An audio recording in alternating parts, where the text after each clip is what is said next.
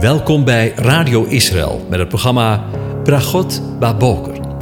Een kort ochtendprogramma waarin een gedeelte uit de Bijbel wordt gelezen en besproken. Met Bragot Baboker wensen onze luisteraars zegeningen in de ochtend. Presentator is Kees van de Vlist. Goedemorgen, Boker Tov, beste luisteraars. Vanmorgen gaan we weer verder met na te denken over Psalm 103. En ik lees de eerste 5 versen aan u voor. Een psalm van David. Loof de Heere mijn ziel en al wat in mij is, zijn heilige naam.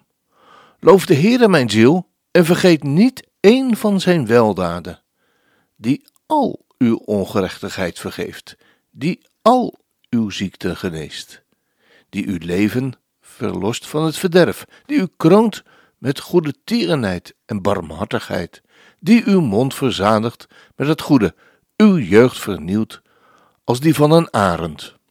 Tot zover. Over vergeving gesproken.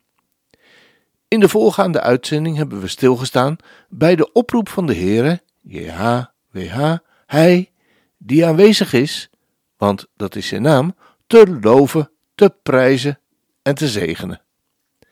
En daar hebben wij mensen alle reden toe. En daar doet de schrijver van de psalm, David, een aantal redenen voor aan de hand. Luister maar en betrek het eens op uzelf.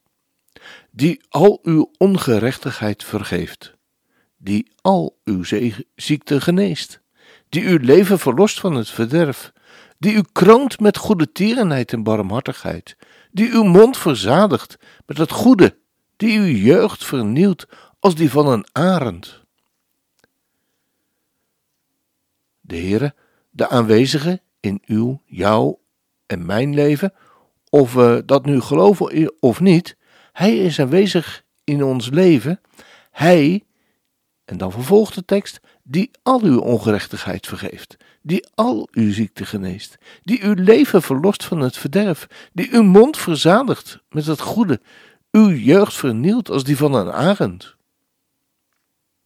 En de grootste en de eerstgenoemde daad is wel de vergeving van al uw ongerechtigheid. In het geweldig mooie hoofdstuk 53 van het boekje Jezaja lezen we: Voorwaar, Hij heeft de ziekte op zich genomen. Onze smarten heeft Hij gedragen. We hielden Hem voor een geplaagde, een door God geslagen en verdrukt. Maar Hij is om onze overtredingen verwond, om onze ongerechtigheden verbrijzeld. De straf die ons de vrede aanbrengt, was op Hem. En door zijn striemen is voor ons genezing gekomen. De vergeving van God betreft elke ongerechtigheid, zonder uitzondering. Als één ongerechtigheid niet vergeven zou zijn, zou het werk van de Messias en de vergeving door God voor eeuwig tekortschieten. En zo is het gelukkig niet. De vergeving is totaal, omdat het werk van de Messias volmaakt is. Het woord voor vergeving is hier niet het gewone woord voor vergeving, maar een woord dat goddelijke vergeving van ernstige overtredingen inhoudt. Het gaat hier om de grond van vergeving die we in het beeld in de grote verzoendag vinden. Op grond daarvan kan de engel Gabriël tot Daniël spreken over het verzoenen van de ongerechtigheid en het tot stand brengen van een eeuwige gerechtigheid. Want we lezen daar, 70 weken zijn er bepaald over uw volk en uw heilige stad, om de overtredingen te beëindigen, de zonde te verzegelen, de ongerechtigheid te verzoenen, om een eeuwige gerechtigheid, om visioenen en profeten te verzegelen en om de heiligheid van de heiligheden te zalven. 70 weken zijn er bepaald, zegt de tekst.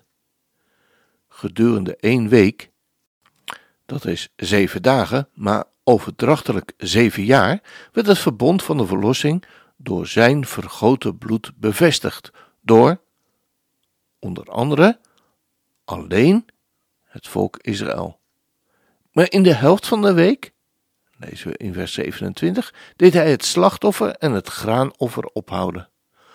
Alle offers die de Israëlieten brachten, wezen op het volmaakte offer van de heiland van deze wereld op Golgotha, voor de zonde van de hele wereld. Zo lezen we in 1 Johannes 2, vers 1 en 2. En toen hij halverwege de profetische week stierf, 3,5 jaar nadat God hem tot Messias had gemaakt, ontmoetten schaduw en werkelijkheid elkaar. Door een onzichtbare hand werd het binnenste voorhangsel van de tempel van boven naar beneden gescheurd. Zo lezen we in Matteüs 27, vers 51. Op dat moment hadden de offeranden in de aardse tempel geen wezenlijke betekenis voor het verzoende middelmeer. De bevestiging van het verbond met Israël alleen duurde tot het jaar 34 na Christus. Dat was het einde van de profetische 70ste week. Daarna werd het evangelie door Petrus en Paulus ook aan de heidenen gebracht en werden ook zij in het nieuwe verbond betrokken. De Bijbel noemt dit tegen de natuur in op de tamme olijfboom geënt, zoals we lezen in Romeinen 11 vers 24. De 490 profetische jaren van Daniël waren voorbij. De Heer Jezus doet nu voorbeden voor zijn gemeente, de gelovige Jood en de gelovige heiden, zoals we lezen in Galaten 3 vers 14 en in vers 26 tot 29. Hij doet het werk van de hoge priester in het hemelse heiligdom, zo lezen we in Hebreeën 8, vanwaar hij spoedig komen zal. Maranatha, als dat geen zegen is.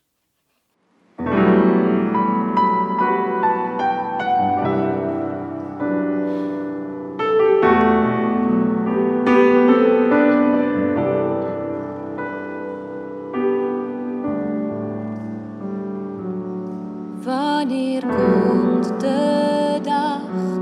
Wanneer, o God, zal de nacht voorgoed ten einde zijn?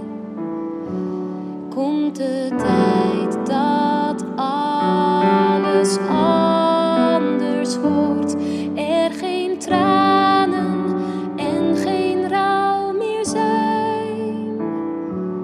Iedereen zal zien hoe Jezus komt op de wolken met bazuingeschal, vol van luister, stralend als de zon. Heer, hoe lang nog voor u komen zal? Heel mijn hart juicht als ik u ontmoet. Wat een vreugde dat u bij mij blijft voorgoed. Dan kniel ik neer voor u, mijn Heer. Jezus, wacht toch niet langer, kom.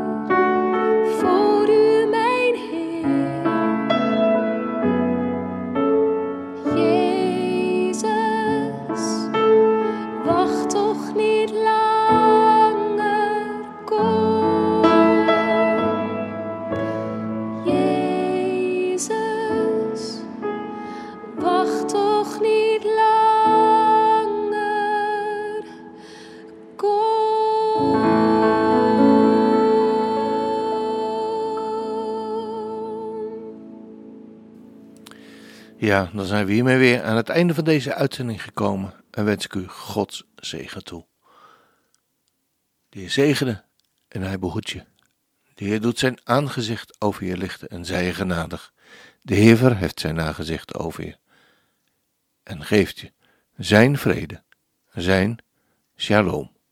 Amen.